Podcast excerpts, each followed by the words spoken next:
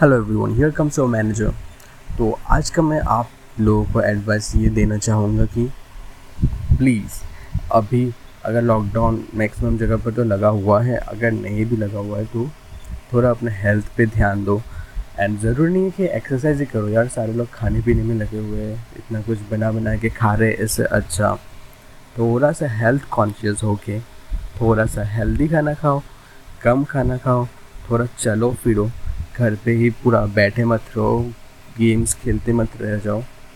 तो that's it for today और अच्छा अच्छा नॉलेज वाला ज्ञान मैं दूँगा फाइनेंस ज्ञान भी दूँगा, पर आज के लिए बस यही टिप है।